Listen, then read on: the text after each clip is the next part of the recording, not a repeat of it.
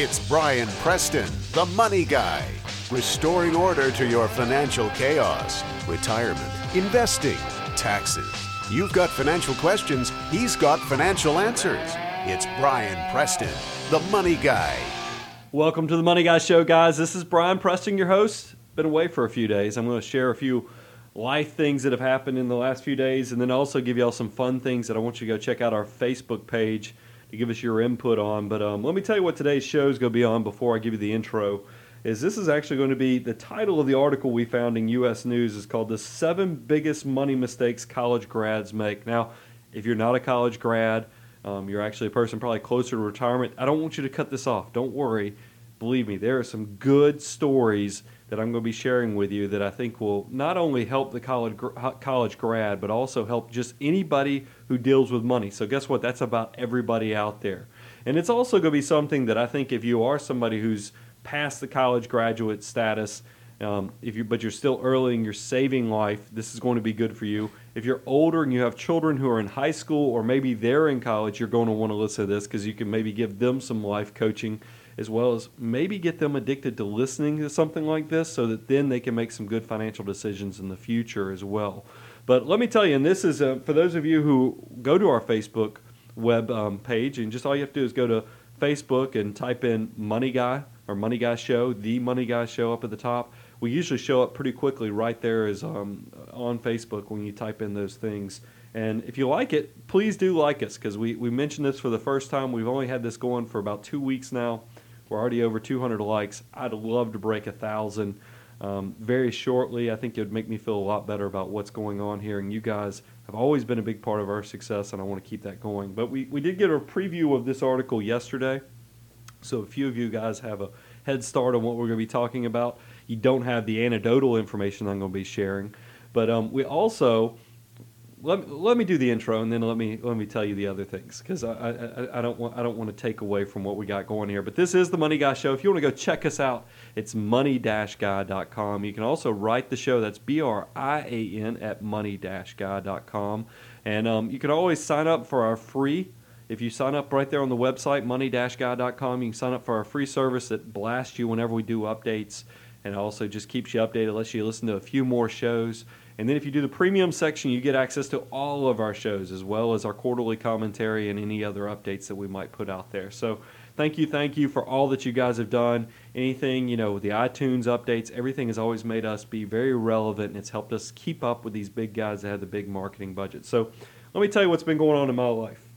First of all, had one of those curveballs that comes in randomly. My youngest daughter's been sick for the last few days, so we've actually been up at um, one of the children's hospitals in town. Everything's good. It's just a little scary, but you know how it is. This is the worst part of parenting is when you know your little ones are sick. So everybody around here knows we've been dealing with that. I actually got a good night's sleep last night, so that's why I'm back to being pretty much the normal Brian. Uh, Bo can tell you I was in here. What was that Tuesday? Before, I think it was Tuesday. Yeah. Before the bad episode where we had been up most of the night, and I just basically went in my office and said, "Y'all don't come talk to me too much today because I'm, I'm grumpy." Because that's how I am. When I when I don't get much sleep, I get very grumpy, and three hours qualifies as not much sleep in the in the Brian book.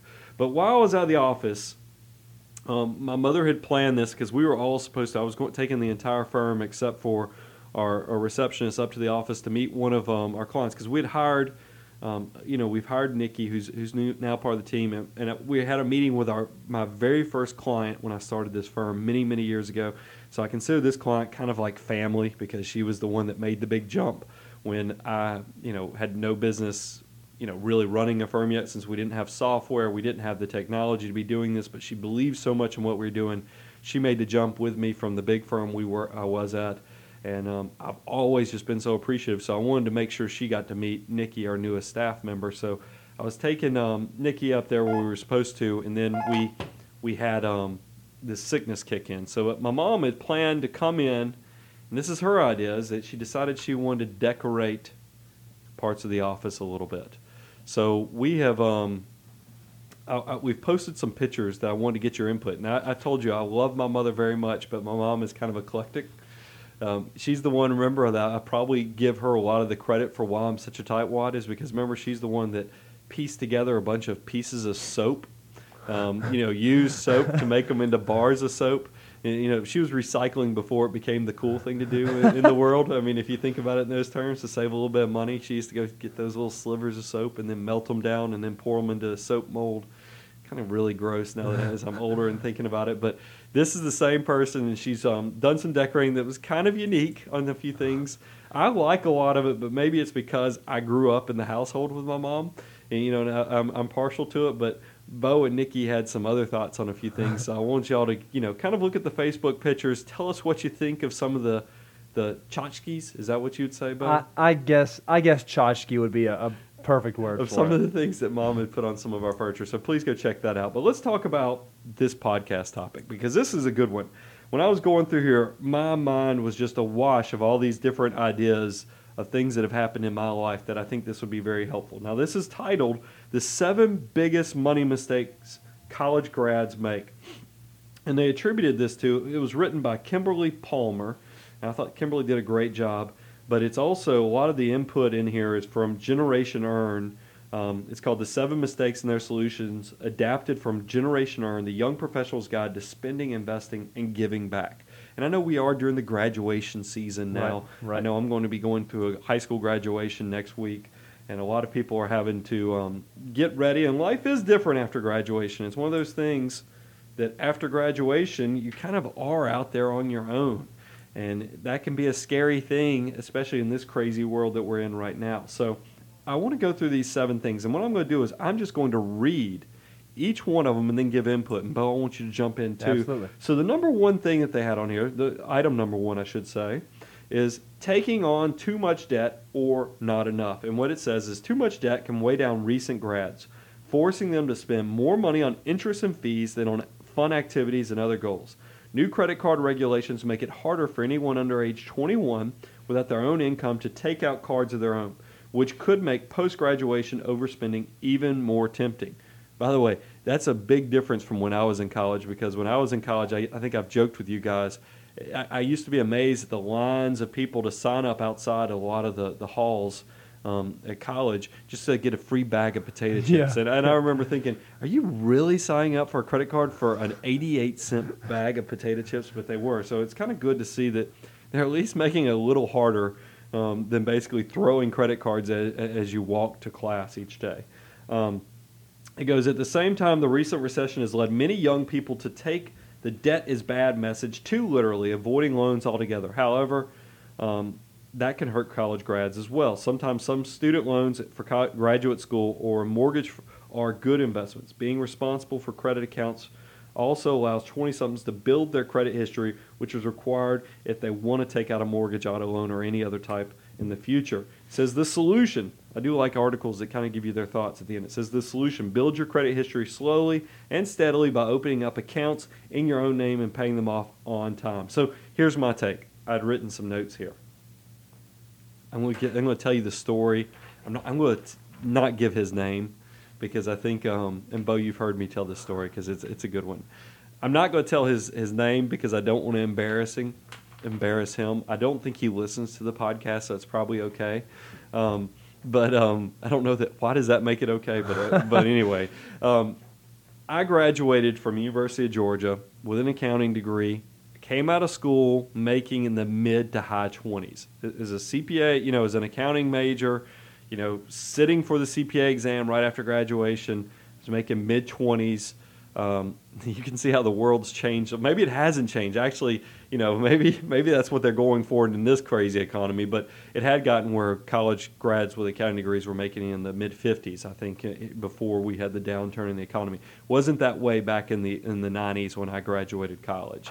Um, so in the mid 90s, going rate was in the, the mid to high 20s for, for an accounting major. The gentleman I'm going to talk to you about is from Dothan, Alabama. I tell you that because we have a saying about Dothan, Alabama. You can take the boy out of Dothan, but you can't take the Dothan out of the boy. Um, so, so he graduates, and by the way, he went to Auburn University. This is not a University of Georgia graduate. This is an Auburn University because I have a lot of friends that went all over the place. So um, he went to, to you know, I, I, met him through my friends that went to Auburn. I used to go to Auburn and visit a lot of those guys a, a good bit. He graduated. Now he got a job right out of school for one of the big computer companies and he was making in the low to mid 50s And so you, I, the reason I tell you my salary and then tell you his is because he's making essentially twice what I was making when he graduated. So this was huge money back in the mid 90s. So he was making in the 50s when I'm making in the 20s. And this is not, you know, co- remember we have inflation and cost of living, things are a little different. So that was a lot of money back then. That'd probably be the equivalent now of somebody coming out of college making mid 60s to 70s. Right, yeah, I mean, wouldn't you think that's that's right, Bo? Absolutely. So he graduates college, and what does he go out and do, and do with his, his brand new money? I, I know the answer. He goes out and buys him a T-top Camaro, brand new T-top Camaro. And I remember when he showed up with this T-top Camaro. Camaros haven't been cool for me since high school, by the way, but that's a that's a whole nother thing. I'm so glad glad I didn't get that uh, Camaro in high school. My parents would never given me one anyways. They would have said it was too fast. But he got this T-top Camaro, and it, this is the first thing I knew things were going to go bad for him. He brings this thing home, and, it, and it's a pretty car. It's a bright red, of course, T-tops. He goes and gets insurance put on this thing. The insurance cost is more than the cost of the car. Unbelievable. And you know, and of course he finances this thing. And this is the other part that I didn't like. He had a paid off Ford Ranger at the time. You know, this is he had a Ranger that his parents had given him in college, completely paid for, low miles. Um, it was it was a great car, good car. Nothing wrong with that when you're a single individual and you're just starting out. He traded that in, so it was paid off. He used that as his down payment. Well, now his insurance was more than the car payment. He got to where he couldn't afford really what was going on because the, the insurance cost was killing him. Um, the, the car payment was expensive. So he decided he needed to get rid of this thing. So he traded in the brand new Camaro only after probably less than six months worth of ownership because he was getting killed. And this is when you know you've ended up and made a bad financial choice. As I remember we went to a Georgia Tech football game because I had another friend that graduated from Georgia Tech and we were going to a Georgia Tech football game. Don't, no comments for all my Bulldogs that are listening. There's nothing wrong with going to other people's games if you're invited by a friend. But and I remember we were in the car that this individual had traded in his Ford Ranger, paid for Ford Ranger, for the T-top Camaro. He couldn't afford the T-top Camaro, so he traded that in for this used Acura Legend that was probably well over 10 years old at this point, well over 100,000 miles. I can remember we were sitting at a stoplight and we see smoke everywhere. And we look around, and I'm trying not to say his name because it's still kind of one of those funny. Right, dude, your car is on fire. I mean, this thing had caught on fire, and I'm just, I'm just telling you, this is what. So when I read this article about taking on too much debt or making bad decisions, because that's what it, it's really talking about. You know, doing things too fast. Just because, and another thing I would say is, you come out of school making fifty grand, forty grand, thirty grand, whatever it is. Well, I think the problem a lot of people do is that they divide that by twelve. They use kid math, is what Right. they do. And I used to do this when I was a kid when I wanted a go kart or a trampoline for the backyard. I kind of knew what my dad made for a living. I used to divide that by the cost of it. and Be like, God, Dad could buy me thirty of those. Why doesn't he buy me one of those? He can afford thirty of. That's what I think a lot of college graduates do. They do kid math on on their lifestyle too. They take what they're going to be making, divide it by twelve, and they go, I'm rich. What they don't realize, you got Social Security, Medicare, plus you got to pay your health insurance, plus you got to pay your federal and state taxes. And after it's all said and done, you don't really get to keep much of it after it's all done. And you know, and then after you pay your rent, your utilities, and all those things, not much is left over for doing some of these fun things that you originally thought. So be careful, don't get get caught up in that that kid math. Bo, before we go on to two, did you have anything you wanted to share? Yeah, I was going to throw in one thing, and I think it is kind of interesting, Brian. I think that your generation coming through probably um, was was really bad about racking up a whole lot of debt, whether it be on cars and credit card stuff. What I've noticed is that you almost can't turn on the news in the morning without seeing someone come on talking about how bad debt is, and you know Dave Ramsey is very much against debt, and so I think that my generation has come up, and debt has kind of been this bad word. Um, and so what I've seen is kind of on the exact opposite. A lot of my friends who are graduating from college don't have any credit history, so they're having a lot of trouble even getting their first credit card. And you know, it, it's hard to even function in today's society without having some sort of credit out there. Um, so what I'm seeing is that on the other side of that, the not having enough credit. So one thing that you can do as parents, if you do have maybe high school aged, getting ready for college, or just starting out in college children, you may want to talk to them about opening up some sort of student credit card. The first thing I did is I went to the local bank where I had a checking account, and I said, "Hey, I need a student card." Opened it up when I was a sophomore in college, built two or three years of credit history, and then when I got out, I was able to go, um, you know, do the things I needed to do, purchase a home, purchase a car, because I'd established that history. Um, I think that if, if you start out with a clean slate right when you start working, you're going to kind of be a little bit behind the curve. Uh, but remember, the secret there is pay it off every month. Absolutely, that's, absolutely. Because I do, I, I, I'm curious if this generation is seeing all this stuff and, and, and they're not, they're scared of debt. How good are we going to be in 20 or 30 years if they don't have this addiction to debt that we've had with my group? So, Right. so it is kind of interesting to see what happens. Point two. This one was kind of good, and I'm going to kind of tell you what I found to be a secret of life coming up. Becoming a victim to rapid lifestyle inflation. It says number two, you're a recent college grad, so that means you probably need a new car, a new apartment, maybe a new sofa, and a new. Wait a minute. Not only do you not need all these things, you probably won't appreciate them much either. A little theory called the hedonic treadmill explains why we adapt all too quickly to improvements in our lifestyle. That 60 inch television you drooled, drool, drooled over, I don't know why I had trouble saying drool. The 60 inch television you drooled over at Best Buy will soon start blending in with the rest of your furniture, along with your top of the line coffee maker and pillow top mattress. The solution instead of using your first paycheck to make your new digs look like the sitcom set, spread out your purchases over time. Maybe you need a bed right away, but that embroidered duvet cover from Pottery Barn can wait. That's a good point. And, I, and kind of what I'd written down, I realized this is what I, what I attribute kind of to my own personal success is I caught on really quick at a young age that the easiest way to lose the shiny, cool factor of an item is to own it. Mm-hmm. And there's a lot of truth to this. And I'll, I'm going to tell you where I realized it was as a kid. And this is, I'm going to go back in time for you, Bo. Back before we had iTunes and your ability, if you liked a song, you just go pay 99 cents for it. Right. Back when I was younger, if you liked a song and you wanted to have it in your car and listen to it, and, and you didn't want to go buy the full LP, you know, the full album uh, or the cassette, What? you would, you Cas- would cassette. What's what's that? yeah, know. What- what's one Don't of those? be funny. So at eight o'clock at night, most of the local radio stations do the top five at eight. So what you do is, is you get your tape deck or your stereo system at home, your hi-fi stereo system, and you sit there and wait until eight o'clock comes around, and you make a mixtape essentially of your favorite songs, and you wait for the DJ to play that top five so you can record that song. And I remember being so mad whenever the stupid DJ would talk over the track, you know, because they can fade down the music, talk into it, and do an introduction in their cool DJ DJ voice. It ruins your mixtape when they do that stuff. So this is before, and I realized that this is this is the point of the story. I realized whenever I recorded these songs and I could listen to them at, at my, you know, whenever I wanted to. Now all of a sudden that song wasn't as interesting That's to exactly me. I, di- right. I didn't get as excited about that song because now I own that song. I could play it as much as I wanted to, and and life is that way. I can still remember we got a pool table as a kid because my somebody owed my dad some money. That sounded kind of Tony Soprano-ish, didn't it? you know, somebody owed my dad some money, so they got this pool table. My, believe me, I think my, my dad's problem was he had too big of a heart, and probably, and he was a tightwad too, so people knew he always had cash on hand, so they'd borrow money from him, and I guess he'd take payment through pool tables. But we had a pool table as a kid, and I remember being so excited about that pool table. But then after owning it for a while, playing pool wasn't that cool anymore because you know we we own the pool table. I used to go to a friend's house that had a pool table. I used to love it, think it was the coolest thing in the world. I remember my dad was a district manager um, before he, you know before that industry kind of ceased to exist, and we used he used to be in charge of a place in Augusta, a, a location in Augusta.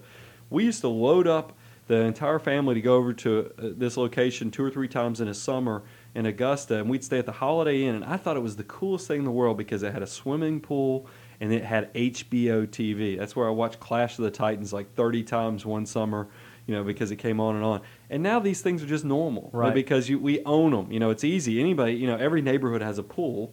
And then, you know, so kids get, I worry about that with my kids tremendously. But that's why I tell you, you have to be very careful that there is something to the, the it's just like what is a nice house to me now is different than what a nice house was to me when I graduated. So if Right. you can realize very quickly at a young age this inflation of life um, or, or lifestyle inflation, as they put it in this article, you'll be much better off because you're not going to buy yourself happiness with these things. So I'd be very careful with that. Bo, you have any insight before we go on to three? I was just going to point in there that you know it's for small items like a pool table, but it also comes in you know later in life. Second homes, people who really want to go buy a beach house or a lake Yeah. house, turns out to be more of a burden than anything else. Um, you know, it's just think, things you want to think about. How how much do you really need that second home? Is that really going to add to to kind of what it is you're hoping to accomplish? Yeah, I think I, you know it's funny. We I had a CPA buddy of mine. We own um, a vacation property down in Florida, on the beach together. We bought it. He, he had a client who got in a lot of financial trouble. We got the deal of a lifetime. At the time, we thought it was a deal of a lifetime because we got a three bedroom place for the price of a one bedroom. Well, now the market has come down to where we are, and we were talking the other day. You know, we wish we wouldn't have done that transaction. And he was saying kind of the same thing. So Bo was right on. You know, these vacation homes, other things. Think about really why you're making these decisions. Is that really going to make your life better? And I, I try to always put myself in that mindset. Uh, you know, before we make any big purchases like that. It talks about falling into bad money habits. It says bi-weekly $20 happy hours, daily $15 lunches, and nightly takeout are just a few of the bad habits that eat into new grads' bank accounts. While the occasional lapse isn't a problem, repeatedly wasting money on a weekly basis for years will cost you big time. It says the solution learn to cook by enlisting the help of friends, family members, or your favorite celebrity chef via the Food Network. The habit can save you hundreds, if not thousands, of dollars a year and turn your home into a popular destination for friends. It's a skill that lasts a lifetime. Now, I don't. I think that's great advice to a degree, but if I had a bunch of my friends over, it would probably be cheaper to go out to eat because I have a lot of friends. No offense, that you know they're going to mooch off of your drinks. Right, they're going to mooch right. off. So I guess you got to make sure that you give them the BYOB. Um, and then make them bring a covered dish too if you really want this to be a money saving endeavor. But what I had put down for three, I never had this problem, and, and Bo was sharing a story with me this morning, and I think it, it, it's it's just the personality and mindset. And I think a lot of you guys probably can relate to what's going on with Bo and myself. Is that is you will find no matter how much money you make, you're probably you're not as tightwaddish as you were, but respective to peers in your income class or asset level, you are still a tightwad. That's exactly you're, you're not right. a, you're not a tightwad to like I think Bo sees how I spend money and he thinks Brian's not a tightwad anymore. But if he goes and compares how I'm spending money to other people who are in my net worth and income bracket, he'll see they think I'm super tight because I am I'm the one that is causing trouble when you know when when we go to places and Right. things like that because I'm always watching things. And and here's what I want to give you kind of the other perspective for the young person because this is what I found. This is kind of the cheapskates or tightwads way of looking at things. I can remember back before we went to, uh, we knew we were going out with three or four couples, and and I'm going to give you some life advice after I tell you this. Um, but we used to go out with three or four couples, and what I would do before we went to a nice restaurant or someplace that that I knew the food was going to be, you know, greater than ten dollars for an entree, I'd eat a peanut butter and jelly sandwich before we went out. Now that wasn't enough food to fill me up, but it was enough money for me to when I opened up the menu and it had a twelve dollar calamari or some other appetizer. I, if I had a peanut butter and jelly on my stomach, twelve dollars, I'd be like, no way, because I got a peanut butter and jelly on my stomach. I can wait until I get my main entree.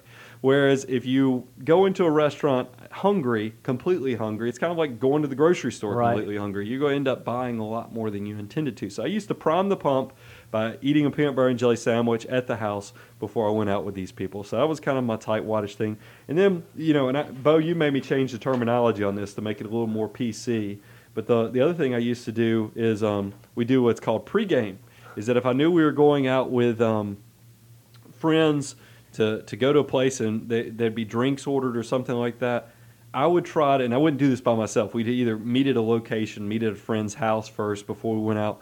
You try to have a few drinks before you go out so you don't have to order drinks at the restaurant. Exactly because right. that, that's the type of stuff that, from a tightwad perspective, it saves you a lot of money. Now, I'm, I told this to Bo and, I, and, and Nikki when we were doing the pre-show conference, kind of on, on what we're going to be talking about today. That works pre-30 because I think it's okay pre-30 when you go out with a group of people to be on separate tickets or to really break it up by what people spend. But if you do that once you break 30, people start looking at you and really giving you a hard time about um, doing the bill. Because I'll tell you what happens now when we like we were just down in Miami a few weeks back. Um, you go out to eat, and the bill comes. You count how many couples there are. You divide it by that number, and that's what you're paying. And if you get mad that you know you got you're drinking, you're there with a bunch of fish who are drinking all these adult beverages, and you've only had one, um, you have a choice. You can start ordering a lot more appetizers and ordering the more expensive entree, or you have to drink more. So you know because you really it's hard to ask people to break the bill up Right. once you get to a certain point in life, and that's what. But I think under thirty, it's very. I think it, I still think it's okay to say I don't want to split the bill evenly because Right. especially it reminds me of that Friends episode. Um, I don't know if you ever saw that one Yeah. where where you know they're, they're living you know very modestly, and meanwhile Chandler and some of the others are ordering big things Right. because they're making a lot more money. And and you also have to worry about a lot of kids will pretend they have success even though they really don't. So That's that's what I'm seeing a lot of right now, at least in my peer group, is, is more of that. Uh, and one of you know when we've had y'all, uh, you and Nikki were talking about how y'all have friends that have said you've said let's go out and do something. Nope, can't do it. I gotta wait until I get paid next. You know who are living paycheck to paycheck. Um, number four, waiting to save and invest. Surely you don't feel like you have extra money yet, and you're still getting used to seeing your name on a paycheck. But that makes it the perfect time to start saving at least one quarter of your income for future goals, including retirement. The first priority is to establish an emergency savings account with at least three months' worth of expenses that you can go through any unexpected bumps from unemployment to a car accident. Then start saving for retirement. If your employer offers any type of 401k matching program, take advantage of it. Passing up is like saying no to a pay increase. Then open an after tax savings account for your other goals from traveling to home ownership. I have to flip the page here on the iPad, so I'm, I'm waiting for it to load.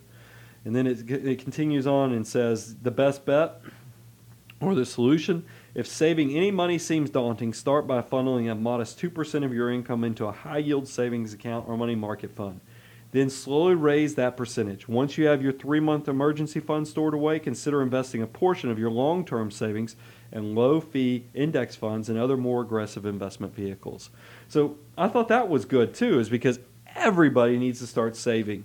And this is what I've always thought. If we can get our young people to understand this, in college, I could make ten dollars do amazing things. I mean, ten dollars could get me drinks for a night, plus pay for dinner. I mean, Right. you really could in a Right. college town. It could work. So then to go from that, when I was making mid twenties, I'm not gonna lie, I did think I was making pretty good money at that time, even though it's not great money. It still felt like a lot more money because I didn't have a lot of money in college.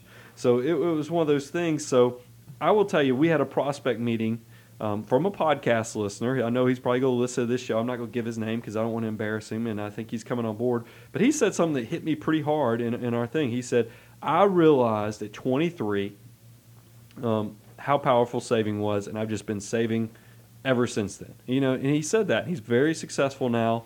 Um, in, in his early 40s, and I, that kind of grabbed me because that's kind of exactly the way I was. I read the the Wealthy Barber book while I was in the last part of my college career, and it just hit me so hard that I was just like, "Wow, I could do this. I could I could start saving money. I could do you know I could I could start saving. I, I don't, I'm not from money, but I could definitely have money by doing these things. So the power of starting early is very very I mean, it, it, it can change your life. It can change your future.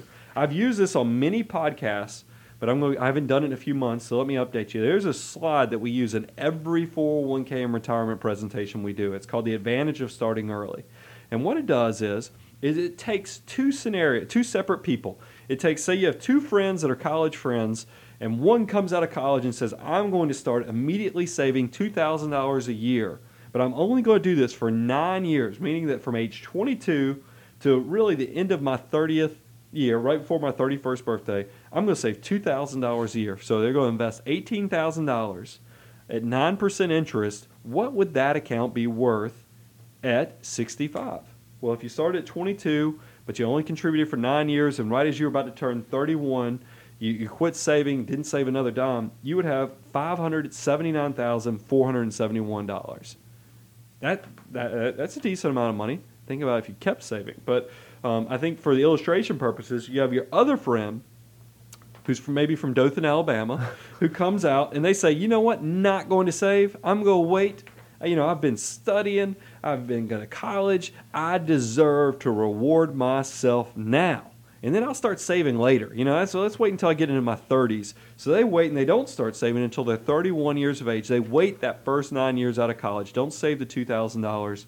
So they invest $70,000. So they save for 35 years, $2,000 a year, versus the friend that only invested $18,000. So that's, that's a tremendous, that's a $52,000 savings difference. Who do you think has more money? The one that saved 70000 had to put in $70,000 or the friend that started immediately after college and only put in 18? Now, Bo, I know you know the answer. The answer is the friend who started um, first has 579,471. So right at five, you know, close to 580,000. The friend who saved $70,000 and did it for 35 years, but they just waited nine years before they did it, they only have $470,000. So there's a $109,000 difference between those two people just because they started early. So power of compounding interest really is a powerful thing. And, and I know 9% sounds crazy to you guys right now because we've been through a downturn in the economy. I think probably your generation does not appreciate the power of equities and other things because they've seen how bad things are. But historically, and you know, don't count against you know innovation and other things that are going to go on. I think it is very reasonable to think that you could still get something like that. If you if you do it early and you make it automatic, you really you really won't notice that it's going. Uh, one quick story is I have a family member who recently um, she started working in a new job in January, and um, she asked me to look at her retirement plan. She had a Roth 401k option, a regular option, and they match dollar for dollar up to four percent. So I went in there and looked, and what she'd done is she'd accidentally set it up so she was doing four percent to the pre-tax, but also four percent to the Roth, and she didn't realize she was doing eight percent.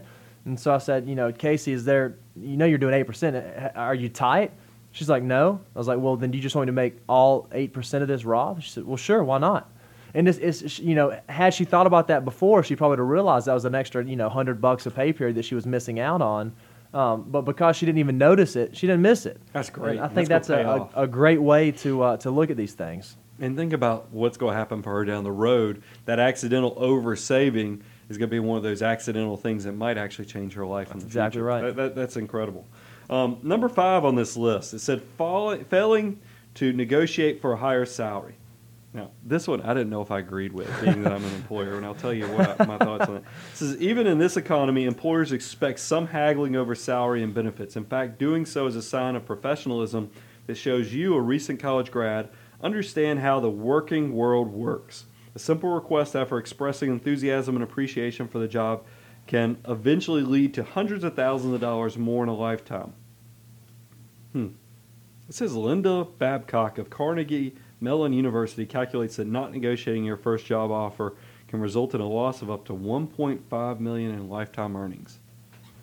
That's a big number that I would not have expected. I don't know if I agree because I mean, uh, uh, we'll talk about. It. Hang on, let's read their solution. Practice your job offer conversation before receiving any potential offers, so you're ready to land a better deal and research your field ahead of time so you know what to expect. The salary really is fixed, consider focusing on other benefits, which can wor- be worth as much as a third of the salary, but that job seekers often overlook. What are the health care benefits, retirement account perks, vacation days, work at home flexibility? Decide what's important to you and get ready for some professional haggling. It usually just takes one round of back and forth. Bodie, I can see you have something to say. Go ahead. I would say that I agree with that. However, and I'm going to put on my economist hat real fast. At the end of the day, it comes down to simple labor supply and labor demand. So if there is an oversupply of labor, which is what we have right now with roughly 10% unemployment, the demand isn't going to be there because you're kind of easily replaceable. Um, so I don't know. At, at this point, I think an entry level, brand new job out of co- it's it's a little harder. Um, I know you, you, saw we interviewed a lot of people right. before we found Nikki, and I, I, I don't think the money was really the problem. I think that it's like you said, there are a lot of people out there. Here's the only thing I would encourage young people to think about, because this is the only thing that really frustrated me is that a lot of the big big employers they do this for you. And just pay attention on, on, on how they work. Is that they can pay a lot of money on the initial entry place. They can pay right. more than a lot of their peers, but you're probably going to be stuck in a, life of cost of living um, increases in your salary. I mean, you might get two percent, three percent, you know, and that's it. But they gave you a lot of money up front because they can afford to. They're big. They have deep wallets. They can they can pay you more, what disappoints me is when I see young people making decisions over a firm that will offer them three to four thousand dollars more initially, not thinking about what is this job opportunity for me two, three, four, five years into the future. Because um, I've seen so many people go take jobs that I felt like weren't perfect for them just because they paid two thousand dollars more than what they currently wanted to Right. do. Um, not thinking that hey, that job that maybe was paying me two thousand would have paid me two thousand dollars less might be paying me thirty percent more five years from now than that job that's only going to give me three percent cost of living, if even that. They might do a salary freeze and not even give you any more money. And I see a lot of kids not making decisions on the long term. They're basically only focusing on the short Right. term of what can you do for me right now. Look at the long term prospects of what's going to happen. I, I see that with um, college too. When I'm talking to young adults that are in college, I ask them what their major is, and when they tell me that, you know, like I know Jennifer before she met me, she was dating a guy who's who, who was who was getting a, a degree. Nothing wrong with getting a minor in this, but a degree in sculpture Huh. you know, uh, you know, he was part an art major with sculpt. What what type of job are you gonna get with a with a degree in making sculptures? I mean, it just doesn't seem like a, a lot of, you know, marketable stuff. So I would just say, you know, think. I always think you have to have that long term mindset when you're making decisions. So that's why I would encourage if you do have young people that you can provide guidance on, or even yourself, if you're thinking about changing careers, don't look at just what the paycheck is today. Think five years down the road. Is this going to be? Am I on the ground floor of something that's going to be tremendous, and maybe I can make a lot of money from that? Um, asking for, I mean, I don't know how I'd have felt if, if you or Nikki would have asked for more money. I, I, of course, I think Bo will tell you I've had a different mentality on that. I try to pay my people very well, so that they um, our entry level job. I mean, our starting salaries are not great, but we give very good pay increases here if you prove yourself. You know, don't you agree, A- absolutely, 100%. And I think just like everything else in life, there, there's an absolute risk reward. You take a little bit of risk on the front end, maybe making a little bit less than your peers, taking maybe a pay cut even to change careers. Um, but the reward in the long end will more than pay for that, that small difference on the front end. And, and I've had people because I get a lot of emails from you guys out there saying, "How do I get into doing what you're doing for a living? I want to be a financial advisor." And I've had people who've approached me with that question who are in their 30s, you know, making okay money in the field they're in, but they're miserable. And I always tell them, you're going to have to go work. I, I say, you know, if you're not, if you don't come from a family where you have a lot of connections in the money world, meaning a lot of affluent friends for, with your family and, and connections in life, you know, you need to go work for a firm so you can figure out how this business works and where you're not counting on having to come up with business. And a lot of people in their 30s, they, the thought of them starting over and taking essentially a step down to take that long term step up Right. scares the heck out of them. Especially when you got families and that sort Well, of thing. Well, this one, like I I remember, I had a case, um, a person coming out of the military that um, you know was in their 30s, wanted to do it. I, I gave them the advice: go work for a firm like ours, go to a fee-only firm, go to a conference, get to know somebody in the industry. You're going to have to start low, but then you know, five, six years down the road, you're going to hopefully be able to start building a, your own clients. Get more responsibility from the firm. You'll be making the money that you want to be making, but it's going to take a five to six year time investment to do that. They didn't want to do it. Now they've churned through some of these places that will promise you, hey, you can make six figures immediately. But what do they want you to do? They want you to go out there and sell and push products. That's um, you know, I don't know if that's that's the ideal thing. So um, think about long term. Having that long term mindset can be very powerful. Okay, number six. We're getting close to the end here because I know we're running over 30 minutes at this point. Thinking you're done studying. Sure, you have your degree, but unless you attend one of the few schools that teach personal finance, you probably know relatively little about how to build wealth. That makes the post graduation period the ideal time to start take matters into your own hands. This is a solution. Look for ways to learn more about smart personal financial strategies. This doesn't have to be boring. Dozens of blogs, websites, and books make learning about money fun, and many local community colleges and universities offer personal finance courses for local professionals. You might also want to consider forming a money club with friends in which you meet once a month to talk about your money questions, goals, and research. Um, hey, you guys are already a step ahead. You're listening to the Money Guys show. So we are part of that new creative generation of, you know, using social media, podcasting, and other things to, to learn more and create essentially a community for you to have resources to do better with your money. I would also encourage you, the book that changed my life, I know it's old school, but it's um, you know, The Wealthy Barber. Bo, it's I see it back there. Don't I see it on the books? Yeah. Who's the who's the author for It's, that? it's David Chilton. Yeah, David Chilton, great book. You know, it, it reads like a storybook, but that that will get you motivated. Bo, did you have any insight that you wanted to give on um, you know the, the whole studying? The, the one thing I would say is this this is talking about more about learning about personal finance when you first get started. Another thing I would say is that if you're entering into a field where you can really advance your education, like the finance field, um, where you can go get designations such as the CFP, CPA, CFA, CLU, all these different designations. If your field offers something like that, go ahead and do it while you're young.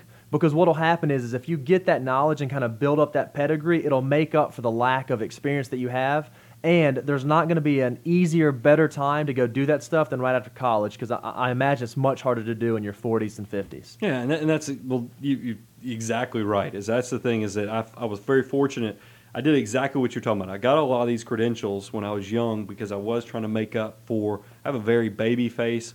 When I was 30, I think I still looked probably 23. Right. I mean, maybe a lot of you, based upon the Facebook comments and um, focusing on Bo's good looks, um, you know, proving me right on that. But we, um, I, am glad I did it young because I'll tell you right now, I'm struggling. I would love to go get my MBA, my master's, because I, what I want to do is eventually teach at the college level. I would love to help other professionals, young, other people who want to do this for a living. I think you can tell I have that educator's heart. Um, I want to help other people learn how to do this for a living, and I'd love to do that at a college level. And when I've talked to, because we're very involved with the University of Georgia program, they said I need to be one step above the people I'm teaching. Well, guess what? I have a bachelor's of business administration in accounting. Right. A BBA doesn't give me that high enough level. I'm hoping I do enough stuff industry wise, keep you know grabbing enough pieces of the pie and enough industry notoriety that maybe they'll overlook that. But right. it's one of those I can't do it with two kids and running a growing business. There's just not enough time being on the school board, being on all these foundations that we work with it's impossible to um, have enough hours in the day to to have a balanced life to go back to college. So I completely agree with you, Bo.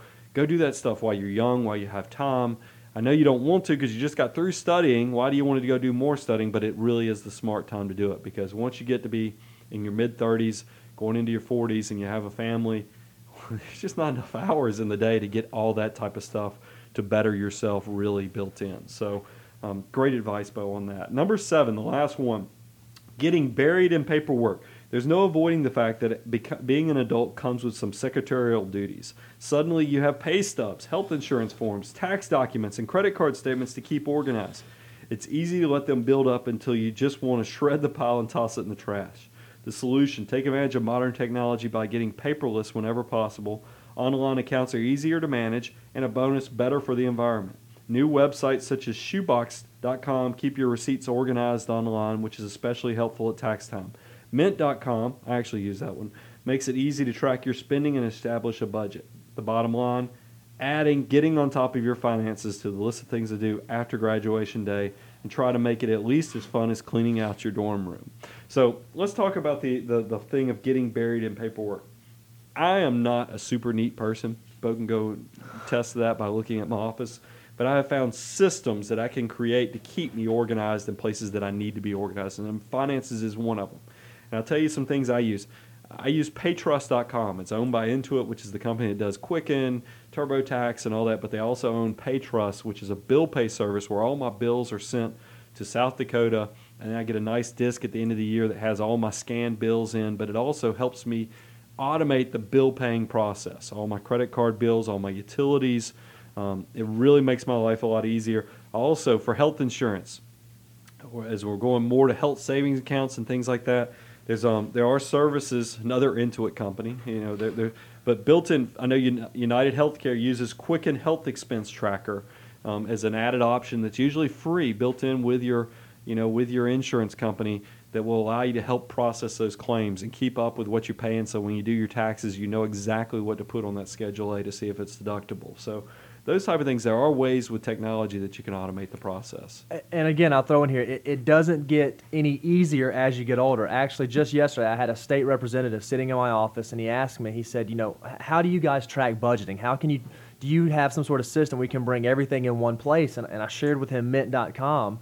And here he is, uh, you know, a successful businessman who had never heard of that. And I'm sure he would attest that that's something he wishes he would have started doing in his early 20s because it becomes easy once you start it early. Yeah, I found that Mint.com, what I like, since it actually downloads is every time you go into it on my, like I use it on the iPhone, it um, immediately downloads all your local transactions. I found that that is actually easier for me now on the go to see when I want to see if checks have cleared and other things have cleared. It's easier for me to use mint.com than it is to go through the, the, the website for the company because it automatically starts updating things instantaneously. So I hope that's helpful. Um, I know we had a lot of you know front end stuff there, but I do hopefully get your input. Hope you give us some you know feedback on the Facebook site. Are we doing everything you hope to on that to give you a little more exposure? and, and kind of behind the curtain look at what's going on here at the Money Guy Show. We also appreciate any feedback y'all can put on iTunes. And just thank you for being who you guys are. Y'all have made us successful, and we never are, are, are going to forget that. I mean, you really, our success is on the backs of what you guys and you telling your friends. And that's what we hope this Facebook is going to allow some people who don't know about the Money Guy Show, maybe they'll see that you like it and they might get excited. And then we're hoping we can change the financial world through good financial management. So check us out in two weeks. Bo, did you want to say anything to close it out? Too? I, I was going to say one thing. With it being graduation week, I have a, a, couple of friends who just graduated this past week. One thing I did is because we have a link to this article out on the Facebook page, I just went and posted on their Facebook wall, "Hey guys, you might want to check out the the Money Guy Show website. There's a great article out there. Um, you just graduated. Congratulations. Read this, and you know if you know if you know some recent grads, maybe go share the article with them as well." it, it is one of those things. You start early. Saving can be a good habit. Can, you can get addicted to it. You never hear about the addiction of savings because they usually only talk about the addictions on Dr. Phil, if you know, for eating, debt, and other things like that, because it, it's a negative addiction. This is a good addiction. So if you get addicted to saving money, the only place you go hear about that talked about is when you're on the front page for being an industry changer. So, so do the good things you need to to really you know, move the mountains that can happen if you start early enough and make good financial decisions. Go check us out, money-guy.com. I'm your host, Brian Preston. I'll talk to you in about two weeks. The Money Guy podcast is hosted by Brian Preston, and Brian Preston is a partner with Preston and Cleveland Wealth Management. Preston and Cleveland Wealth Management is a registered investment advisory firm regulated by the Securities and Exchange Commission in accordance and compliance with securities laws and regulations. Preston and Cleveland Wealth Management does not render or offer to render personalized investment or tax advice through the Money Guy podcast. The information provided is for informational purposes only and does not constitute financial, tax, investment, or legal advice.